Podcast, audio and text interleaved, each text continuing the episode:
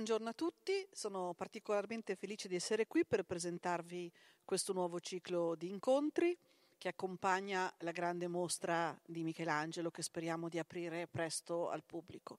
Ed è un ciclo che eh, rispecchia esattamente eh, questa mostra, nel senso che ci farà vedere Michelangelo da diversi punti di vista, eh, non solo da parte di chi l'ha conosciuto, non solo spiegando meglio le opere eh, del Buonarroti, ma anche valutando i riflessi che questo artista ha poi avuto sulla cultura eh, della nostra penisola ed in particolare della nostra regione. È un ciclo che abbiamo deciso di mantenere perché per noi è importante mantenere viva l'attenzione intorno ad una mostra che a Genova non ha precedenti, che vede il più alto numero di autografi eh, su carta di Michelangelo esposti insieme grazie al generoso prestito di Casa eh, Buonarroti e quindi sono particolarmente felice di dare la parola proprio al presidente di Casa Buonarroti, la professoressa Cristina Acidini, che eh, ci introdurrà e ci farà meglio comprendere la vita eccezionale di Michelangelo. Buon ascolto. Parliamo di Michelangelo, il divino artista, una mostra a Genova, Palazzo Ducale, organizzata dal Palazzo Ducale stesso con eh, l'associazione Metamorfosi il determinante contributo della Fondazione Casa Buonarroti e di numerosi prestatori, ci conduce attraverso la lunga vita di Michelangelo Buonarroti, nato eh, a Caprese Michelangelo nel 1475, morto a Roma nel 1564. Quasi 90 anni di una vita lunga, ma soprattutto prodigiosa. La vita di un artista che fu eh, capace di riunire quattro grandi arti in se stesso. Fu infatti architetto, pittore, scultore e poeta. Perché tornare su di lui? Perché parlarne? Eh, la sua vita offre continue e interessanti prospettive su quello che fu un periodo straordinario per il Rinascimento italiano, eh, quello del passaggio da, da, del testimone artistico da Firenze a Roma e anche di grandi drammi collettivi e, e grandi eh, configurazioni politiche che dettero forma all'Europa così come la conosciamo oggi. Di questo Michelangelo fu non soltanto il testimone, ma talvolta il protagonista, perché i suoi incontri, ed è su quello che la mostra si focalizza, furono eccezionali fino dalla sua prima adolescenza. E passeremo rapidamente attraverso la mostra e attraverso quegli incontri che eh, pochi artisti davvero nella storia dell'arte hanno potuto fare a quel livello. La sua famiglia, e vediamo qui un suo ritratto di uomo maturo, eh, fu sempre molto importante. Era una famiglia di cui si riteneva anche avesse un'antica nobiltà come discendente da Matilde di Canossa, la, gra- la, grande duchessa di Toscana nel Medioevo, ed era una famiglia importante, esigente. Il padre Ludovico, i fratelli Buonarrota e gli altri furono in corrispondenza con Michelangelo e, e, le carte originali estratte dall'archivio di Casa Buonarroti sono qui a ricordarci come furono continui i suoi rapporti epistolari, specialmente quando Michelangelo non era più a Firenze. Le sue premure per la famiglia si estesero al nipote Leonardo, che fu erede di tutta la sua ingente fortuna. Ma i primi incontri decisivi Michelangelo li fece, come dicevo, fin dall'adolescenza. Eh, fu eh, scoperto, per così dire, da un grande intenditore d'arte, quel Lorenzo de' Medici, detto il Magnifico, che dominava di fatto Firenze e dominava l'ambiente artistico, riunendo nel suo giardino di San Marco scultori e pittori a cui offriva la possibilità di esercitarsi nel copiare le sculture antiche da lui collezionate ed esposte, creando nuovi, eh, nuovi capolavori. La guida tecnica, per così dire, del giardino, sotto l'egida di Lorenzo, era Bertoldo, l'ultimo collaboratore di Donatello. E le antichità erano una scuola di formazione ormai nel clima umanistico di Firenze e d'Italia non più eludibile. Ammesso nel palazzo dei Medici in Via Larga, Michelangelo poté anche vedere il tesoro di Lorenzo il Magnifico, di cui mostriamo alcune gemme, eh, piccoli oggetti, ma di pregio straordinario, che ispirarono generazioni di artisti. E sotto questa guida Michelangelo si cimenta nella scultura in marmo. Ricordiamoci, è un ragazzo di 15 anni quando nel giardino di San Marco colpisce questo suo primo bassorilievo. La Madonna della Scala, eh, fedele al, alla lezione di Donatello nell'uso sapiente del rilievo, addirittura dello stiacciato, quella forma eh, di scultura che si avvicina quasi al disegno di spessori sottilissimi, ma anche originale, profondamente originale, una Madonna di profilo, assorta in una visione profetica che le porta lontano lo sguardo, il bambino di spalle, appoggiato a lei forse nel sonno, forse nell'atto di nutrirsi dal seno, e poi quattro putti che eh, tra le scale e il pianerottolo sono intenti a misteriose operazioni. Quindi uno, una straordinaria opera eccezionalmente prestata dalla Casa Buonarroti alla mostra, che documenta quanto gli esordi di Michelangelo ce lo eh, presentino già autonomo, originale, determinato. Ancor più prodigiosa, se vogliamo, la realizzazione di questo alto rilievo, la battaglia dei Centauri, il cui soggetto mitologico fu dettato niente di meno che da Agnolo Poliziano, l'autore di poemi encomiastici, tra l'altro nei confronti dei, dei, medici, perché era il precettore dei ragazzi, e eh, un poeta di tutto rilievo, appunto, che fu l'ispiratore, la guida di Michelangelo a creare questo soggetto così complesso, la zuffa tra i centauri e i lapiti, quindi tra uomini e, e mezze bestie, che dà a Michelangelo l'opportunità di combinare corpi nudi in un groviglio drammatico. Morto Lorenzo il Magnifico nel 1492, gli subentra suo figlio Piero, non altrettanto illuminato, eh, e continua però la presenza di un ramo collaterale dei medici in Firenze, dove Piero è stato cacciato e vige il regime repubblicano, sotto la, la figura di Lorenzo di Pierfrancesco, detto il Popolano. Ma su tutti domina la predicazione del ferrarese, domenicano fra Girolamo Savonarola, che con la sua mh, veemenza oratoria influenzerà i fiorentini, penetrando fino a fondo nelle coscienze con annunci di apocalisse e di riforma, ma finirà poi scomunicato sul rogo arso nel 1496. In questo quadro tribolato Michelangelo eh, cerca la sua strada e alla vigilia della cacciata dei medici fugge. Va a Bologna dove viene protetto subito da un eh, simpatizzante dei medici e gli viene in, affidato un incarico prestigiosissimo a lui giovane scultore per di più forestiero, la continuazione della, sta, della statuaria nell'arca di San Domenico, grande e bellissimo monumento interrotto alla morte del suo autore Niccolò dell'Arca. Scolpirà un angelo e i due santi Procolo e Petronio. Ma è Roma dove eh, Michelangelo compie, come tutti gli artisti che si recano nell'urbe, l'incontro più emozionante e decisivo. Si incontra con l'antico. Nel 1495 è nella città eterna, vede la statuaria monumentale, eh, di lì a pochi anni verrà scoperto il Laocoonte, un capolavoro assoluto dell'arte ellenistica, ed è in piedi eh, la meravigliosa chiesa di Santa Maria ad Martires, che è in realtà l'antico Pantheon, capace di influenzare generazioni di architetti.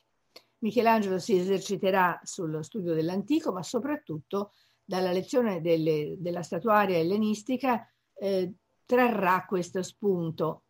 scolpendo nel 1497 circa il Bacco col Satiro, la sua prima statua a tutto tondo. La sua seconda statua a tutto tondo è un capolavoro dell'arte sacra, quella pietà nel la forma del Vesperbild con Maria sola sul Calvario al tramonto, eh, mentre il figlio morto è adagiato sulle sue ginocchia, un capolavoro straordinario nella cappella dei re di Francia, visto da tutti nel giubileo del 1500, che lo consegna alla fama e alla gloria. Ma Michelangelo non la mette a frutto a Roma, la mette a frutto piuttosto a Firenze, dove sotto il gonfaloniere perpetuo Pier Soderini la Repubblica affida agli artisti grandi commissioni. E la meravigliosa commissione a cui eh, Michelangelo dovrebbe attendere, e per un periodo infatti vi si dedica, è quella di un grande affresco nella sala del Maggior Consiglio nel palazzo che oggi chiamiamo vecchio per brevità, era il Palazzo dei Signori, raffigurante una delle battaglie nella quale la Repubblica Fiorentina ha costruito la, il suo potere sulla Toscana, la battaglia di Cascina contro Pisa. Il particolare degli arrampicatori, vedete, è tratto da un cartone che è l'unica testimonianza che abbiamo, non autografa ma molto eh, diretta, della composizione di Michelangelo, il quale aveva messo al centro della battaglia questo straordinario gu- gruppo di soldati nudi il racconto della battaglia infatti è che nella caldissima giornata in cui si svolge i soldati fiorentini si erano tuffati in Arno, vennero richiamati dalla squiglia della battaglia e frettolosamente si arrampicarono sulla riva per rivestirsi. Ancora una volta un'occasione per Michelangelo per raffigurare corpi ignudi sotto sforzo. Ma al soggiorno fiorentino del 1501-1508 è legato anche il suo primo capolavoro in pittura, il tondo Doni, questo meraviglioso eh, tondo realizzato su tavola, oggi nella Galleria degli Uffizi, per il quale è eh, preliminare lo studio che vediamo nella, nella, diapositiva, conservato nella casa Bonarroti, dove il, lo scorcio del volto della Madonna è studiato a matita rossa. Mentre per la gamba robusta del bambino che passa da San Giuseppe a, alle braccia della madre, è questo studio a matita, ah, scusate, a penna, che eh, ci mostra tutto il vigore della muscolatura dell'infante. Ben presto però da Firenze Michelangelo è richiamato al servizio dei, del Papa Giulio II e comincia qui una sua lunghissima serie di, di servigi per i papi, ne servirà uno dopo l'altro, ben cinque. Giulio II è un papa energico, guerriero col quale eh, Michelangelo ha un rapporto conflittuale. Comincia a scolpire per lui la tomba, ma è ben presto chiamato a eseguire ad affresco la grandiosa volta della Cappella Sistina, un impegno titanico al quale Michelangelo per eh, quattro anni, dal 1508 al 12, si dedica pressoché in solitudine. Tra i suoi studi eh, abbiamo qui esposto questa varianti sulle braccia di eh, Adamo cacciato dal paradiso che saranno poi trasposte nella pittura. Mentre per uno dei, dei bellissimi ignudi o figure maschili è questo volto pure testimoniato nel disegno. E infine eh, sorprende per le piccolissime dimensioni, stiamo parlando di un disegno di 11 cm per 6, poco più, eh, questo studio di ignudo che si tradurrà poi in uno dei 24 eh, ignudi monumentali che eh, ornano l'architettura illusionistica dipinta sulla volta. Questo tratto di progettare in piccolo e realizzare in dimensione monumentale accompagnerà Michelangelo per tutta la vita. Per questo è eh, illuminante vedere la dimensione reale di questi disegni così compressi eppure poderosi. Il grande impegno per la tomba di Giulio II, per la quale viene scolpito il Mosè insieme con altre figure, accompagnerà invece Michelangelo per gran parte della sua vita e la redazione finale molto modificata di questo progetto grandioso sarà inaugurata solamente nel 1554. 40 anni dura la vicenda della tomba di Giulio II da un contratto all'altro con gli eredi della Rovere, tanto che Michelangelo la definirà la tragedia della sepoltura. Per questa tomba eh, l'entusiasta giovane Michelangelo eh, fa scavare una quantità di blocchi di marmo e vedete qui uno dei tanti schemi conservati nella casa Bonarroti di schizzi di blocchi con le misure e, e presumibilmente nella mente dell'artista già la destinazione di questi pezzi a membrature architettoniche o figure.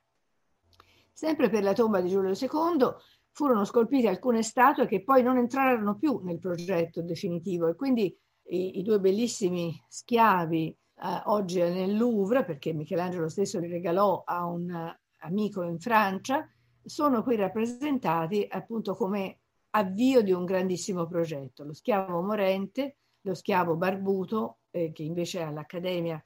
alla Galleria dell'Accademia di Firenze, e qui è in copia eh, in gesso, sono, eh, come dire, nobilissimi avanzi di un progetto che non li ha poi più incorporati. La grande svolta negli incontri di Michelangelo è quella dell'elezione di Leone X, quel ragazzino che eh, Michelangelo aveva conosciuto alla mensa di Lorenzo il Magnifico nel palazzo di Firenze, diventa papa col nome di Leone X e assorbe ancora una volta l'attività di Michelangelo, non completamente però. Michelangelo si riserva la libertà di accontentare alcune richieste di privati e qui lo vediamo con il Cristo Giustiniani affrontare il tema di eh, Cristo risorto per Metello Vari e altri eh, suoi amici romani che gli chiedono questa statua per Santa Maria sopra Minerva. Il primo Cristo diventerà poi il Cristo Giustiniani, cioè una versione rilavorata da altri, perché lui lo abbandona, scopre una vena nel marmo e passa ad un altro marmo, che è quello definitivo in Santa Maria, appunto, sopra Minerva a Roma. Leone X lo monopolizza in qualche misura, è il suo vecchio conoscente, il suo amico, per quanto si può essere amici di un papa, così come farà il Clemente VII, eletto al soglio di Pietro poco dopo la morte di Leone. Per i due papi Lorenzo è impegnato eh, scusate, Michelangelo è impegnato specialmente sul versante fiorentino. Eh, viene prima incaricato di progettare una grandiosa facciata marmorea per la chiesa prediletta della famiglia Medici, la chiesa di San Lorenzo, e come sempre in un piccolissimo schizzo concepisce un impianto monumentale che sarebbe stato fitto di bellissime statue eseguite di sua mano, ma il contratto Leone X lo rescinde. E lo rescinde per affidargliene un altro, altrettanto impegnativo, un incarico prestigioso, quello di costruire dalle fondamenta la cappella dei Medici detta poi sagrestia nuova per simmetria con la medicea sagrestia vecchia nel medesimo eh, complesso di San Lorenzo, e lì saranno ospitate le spoglie mortali dei due giovani duchi e capitani, Lorenzo duca d'Urbino, Giuliano duca di Nemur, le speranze di casa Medici, sepolte da una morte precoce. Questo meraviglioso scrigno di architettura ospita tra le sculture più famose del mondo, i, i monumenti sepolcrali, da lui così accuratamente studiati in tante varianti nel disegno, fino ad arrivare alla redazione finale che vede protagonisti i due capitani e duchi seduti con ai piedi le quattro parti del giorno, il dì e la notte, il crepuscolo e l'aurora. Ma Michelangelo studia anche i particolari dei capitelli, addirittura fornisce ai capimastri le sagome delle membrature architettoniche da realizzarsi in marmo o in pietra serena. E questo è uno studio eh, sagomato utilizzabile nel cantiere. Altre eh, figure testimoniano il progetto ancora più grandioso di quello che Michelangelo riuscì a realizzare. Doveva, per esempio, questo dio fluviale, un modellino eh, di varie materie lungo 22 cm, essere realizzato a la dimensione di una scultura grande al vero e costituire insieme con altre tre figure analoghe un quartetto di dei fluviali sdraiati ai piedi delle tombe. Un altro dio fluviale ci è pervenuto sia in termini di disegno sia in termini di modello al vero, eh, destinato appunto a guidare l'opera degli sbozzatori alla quale Michelangelo avrebbe dato i tocchi finali.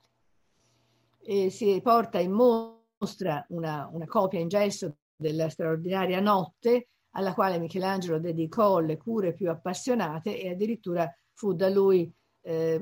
resa parlante in una quartina famosa Caro ma il sonno è più l'esser di sasso. A testimonianza dell'architettura studiata fin nel minimo particolare da Michelangelo di questa straordinaria cappella sepolcrale abbiamo il poliedro a 60 facce, l'originale, che sta, stava sopra la lanterna che corona la cupola della sagrestia nuova. Un solido straordinario, appunto, ehm, che Michelangelo volle far fare all'amico orafo, detto il piloto, e che insieme con eh, gli stemmi eh, che, dei leoni che colorificano a un tempo Firenze e Leone X insieme con la croce racchiude in questa simbologia di perfezione tutte le istanze sacre e secolari della cappella. Ma c'è altro nel complesso di San Lorenzo, il ricetto della Biblioteca Laurenziana, una meravigliosa aula progettata da Michelangelo stesso. Ci sono perfino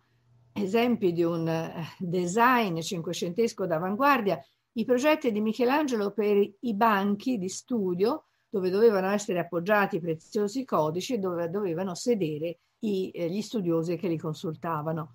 legati opportunamente questi codici con una catenella al banco che ha il nome speciale particolare di Pluteo. Ecco Michelangelo, l'artista ma anche l'uomo, è di questo periodo fiorentino, così dedicato agli importanti lavori di San Lorenzo, una curiosa eh, elencazione di cibi. Sono tre liste diverse, come tre menù eh, diversamente articolati, ma tutti piuttosto semplici e frugali. Stiamo parlando di pane, uova, di aringhe nel, nel, nel menù più elaborato. Evidentemente una lista della spesa che Michelangelo affidava ad un aiutante non così letterato da essere confidente con le parole scritte e quindi aiutato dai disegnetti che Michelangelo appone, quasi piccole nature morte, che illustrano la lista. Michelangelo è eh, distolto dal lavoro per i medici dai fatti politici più grandi di lui che, benché riluttante, lo coinvolgono profondamente. Non solo dopo il sacco di Roma si profila un assedio di Firenze dopo che Clemente VII, che ha subito l'orrore del sacco e con tutta Roma per un anno, il sacco voluto da Carlo V, l'imperatore, e attuato dai suoi terribili lanzichenecchi luterani, non solo Clemente VII fa pace con l'imperatore, ma si rivolta con gli eserciti imperiali contro Firenze per riguadagnarla, fragile repubblica, al dominio mediceo. E dunque Michelangelo interrompe il lavoro per i medici, ormai divenuti nemici della Repubblica, e dalla Repubblica stessa viene nominato governatore generale delle fortificazioni. Non ne è felice, ma deve mettere il suo ingegno eh, di, di, grande in, architetto, di, di, grande progettista al servizio della Repubblica. Ci sono lettere drammatiche che testimoniano i suoi tentativi di fuga e il suo ritorno per questa impresa. Nel frattempo eh, adempie a un obbligo che, dal tempo, che aveva lasciato in sospeso da anni, e cioè dipinge una leda per Alfonso I d'Este. La bellissima testa di un garzone con, la, con il capo fasciato, che qui è studiato a matita rossa, è il modello per questa affascinante leda, purtroppo andata perduta, ma conosciuta attraverso delle copie e delle derivazioni, un soggetto potente, erotico, tratto dalla mitologia antica. L'assedio di Firenze, al quale eh, è stato sottoposto Michelangelo insieme con tutta la cittadinanza e che lo ha visto protagonista nel rinforzare i bastioni, ebbene quell'assedio si conclude con una drammatica sconfitta. La città cade nel 1529, i medici riprendono il potere, subentra Alessandro, primo duca di Firenze, uno dei, degli illegittimi di casa Medici, tuttavia messo su questo trono ducale, dove regna poco, perché nel 1534 verrà ucciso dal cugino Lorenzaccio. Michelangelo mal sopporta questo regime e addirittura si decide per un trasferimento a Roma, un trasferimento definitivo che eh, lo vede chiamato da Clemente VII nei suoi ultimi mesi di vita per realizzare il giudizio universale, un incarico che gli verrà confermato dal successore Paolo III, ma lo vede anche avvicinarsi pericolosamente per lui alle cerchie dei fuorusciti fiorentini, di coloro che vedono in Lorenzaccio de' Medici il tirannicida che ha liberato Firenze dal tiranno, cioè dal duca Cosimo. E in questa eh, frequentazione si inserisce l'eccezionale eh, eh, decisione di Michelangelo di ritrarre Bruto, il tirannicida per eccellenza, colui che ha ucciso Cesare con eh, altri congiurati nelle Idi di marzo del 44 d.C. È, è una scelta coraggiosa perché così Michelangelo si espone politicamente e infatti poi nel tempo si ritrarrà da queste frequentazioni e sceglierà una prudente neutralità al servizio dei papi, perché Michelangelo non tornerà più a Firenze. Nel 1534 chiude con i suoi commettenti, chiude con la famiglia, dal punto di vista della frequentazione fisica, naturalmente rimanendo legato a questi affetti, e eh, sceglierà di trascorrere i suoi ultimi anni a Roma. là lo hanno attirato anche nuove amicizie, nuovi affetti. Tommaso de Cavalieri, un gentiluomo raffinato e bellissimo, al quale Michelangelo dedica lettere, opere d'arte, poesie, e, eh, la, eh, e, e, per esempio ecco, l'emblema stesso della mostra è dato da questa immagine così inquietante, così potente, un disegno a doppia faccia della categoria dei cosiddetti presentation drawings, cioè disegni di dono, che Michelangelo considera opere finite, che non debbono necessariamente diventare pitture o sculture, e vengono regalate agli amici. Questo a Tommaso de Cavalieri viene dedicato, la Cleopatra, e è un'immagine, come dicevo, inquietante perché da un lato mostra lo splendore della bellezza, la regina d'Egitto nel fulgore della, della sua femminilità, ma già addentata dal serpente al seno e urlante sull'altra faccia del disegno nel dolore, nella disperazione della morte imminente. Quindi bellezza e morte unite in uno stesso foglio che Tommaso de Cavalieri tenne come una cosa sacra fino, fino a che poté, a che gli fu in qualche misura estorto dal duca Cosimo de' Medici e da cui dovette separarsi col dolore, lo scrisse lui stesso, di chi lascia andare un figlio. L'altra grande amicizia, l'altra grande ispirazione di Michelangelo venne da Vittoria Colonna, la marchesa vedova eh, del marchese del Vasto, d'Avalos, detta appunto la marchesa di Pescara, che lo ispirò anche sulle strade della religione, che non fu mai, a mio avviso almeno, una religione simpatizzante con il protestantesimo, né tantomeno eretica, ma una religiosità profondamente tragica in sintonia con i tempi a cui ho accennato, così drammatici di scismi, di guerre di religione, di invasioni dell'Italia. E per lei, a lei dedicò alcuni bellissimi disegni come la Pietà di Boston come il disegno della Samaritana al pozzo, tradotto in pittura da tanti eh, valenti pittori della sua epoca. Perché questo accadeva con i disegni di Michelangelo venivano immediatamente studiati, copiati, a volte sottratti con l'inganno a chi li possedeva e trasposti poi in pitture anche di grande scala da altri. Dunque si profila per Michelangelo l'ultimo trentennio dell'esistenza, un volontario esilio trascorso al servizio dei papi che si sono succeduti in quest'arco di tempo, prima con l'enorme pagina pittorica del giudizio universale nella Cappella Sistina, un incarico di Clemente VII confermato però da Paolo III Farnese, che dovette imporsi all'artista. Quando eh, Paolo III chiese appunto a Michelangelo di eh, intraprendere questo grande affresco, pare che l'artista cercasse di rifiutarsi accampando il, il, motivo che doveva continuare la tomba di Giulio II, vi ricordate la tragedia della sepoltura,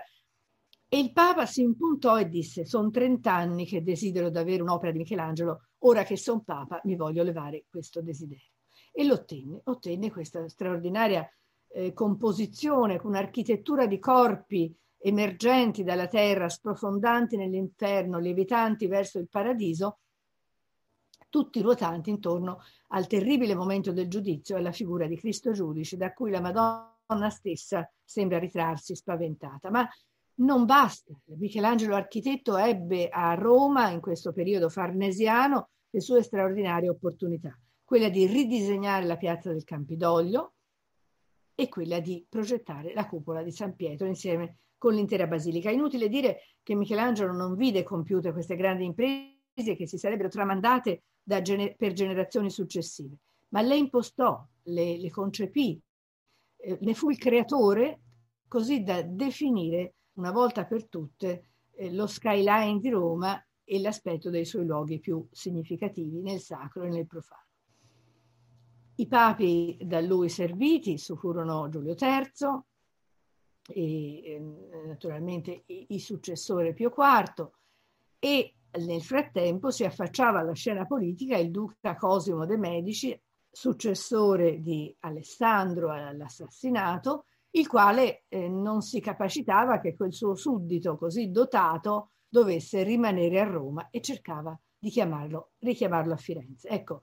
eh, da Pisa eh, a Roma, dove Michelangelo abita, Cosimo de' Medici manda lettere che lo richiamano invano, invano, inutile dire che non tornerà mai. Però cercherà di compiacere la volontà del duca, sempre in questa sua prudente atteggiamento di, di, distanza dalla politica, che però non gli viene consentito di mantenere perché è la politica che cerca lui, è il potere che eh, gli impone la sua volontà per quanto può,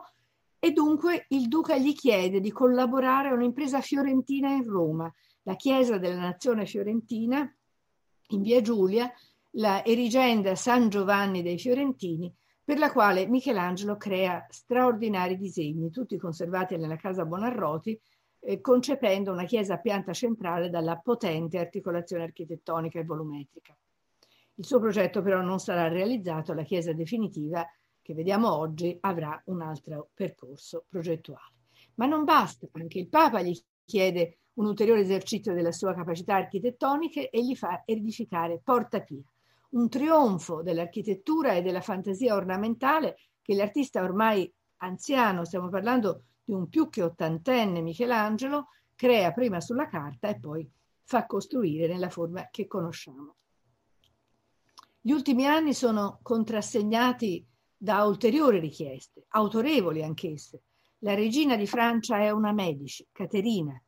figlia di quel Lorenzo, duca d'Urbino, di cui Michelangelo ha scolpito il ritratto nella cappella di San Lorenzo. E proprio in nome di quell'antico rapporto con la sua famiglia, la regina di Francia prega letteralmente, tra virgolette, prega per lettera all'artista di voler sorvegliare l'esecuzione di un monumento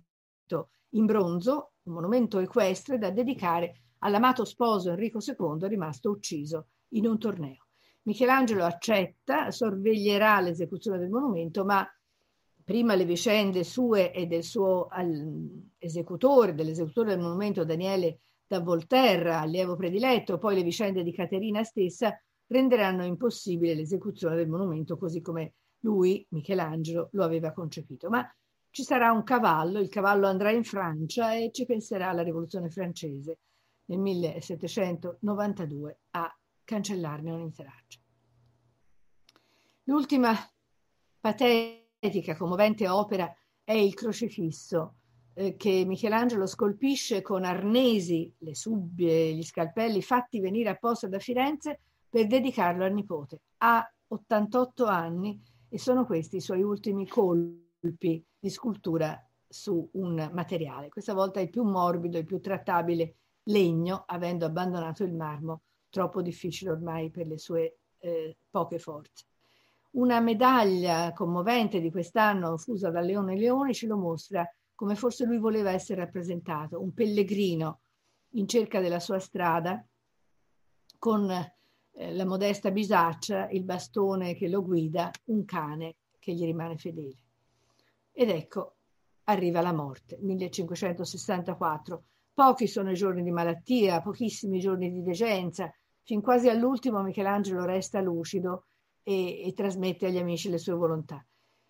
Eh, il suo più fedele seguace, Daniele da Volterra, gli dedica questo busto che avrà poi un'immensa fortuna e qui ne abbiamo un esemplare in mostra, ma il vero monumento è quello delle vite, scritte lui vivente, ecco un altro tratto prodigioso, sono ben due le biografie dedicate a lui, quella di Giorgio Vasari, amico, seguace, devoto di lui nel 1550, quella dell'allievo Condivi nel 53, a rettifica parziale di quanto scritto dal, dal Vasari stesso. L'orazione funebrale di Benedetto Varchi viene pronunciata solenni eh, nella solenne cerimonia funebre per, Loren- per eh, Michelangelo in San Lorenzo nel luglio del 1564 e quattro anni dopo esce la seconda edizione delle vite del Vasari con una ben più ampia biografia di Michelangelo. Non è questo anche un elemento di mitografia prodigioso, avere quattro biografie nel giro di pochi anni, due mentre viveva, due appena morto, e infine il monumento vero, il monumento funebre in Santa Croce, un'opera coordinata da Giorgio Vasari eh, con gli artisti della neonata Accademia delle Arti del Disegno. Ecco, questo è eh, in sintesi estrema, che certamente non rende giustizia alla complessità del, dell'argomento, il percorso della mostra. Eh, attraverso l'incontro con questo artista incontriamo tanti altri personaggi di cui la mostra reca le testimonianze e incontriamo anche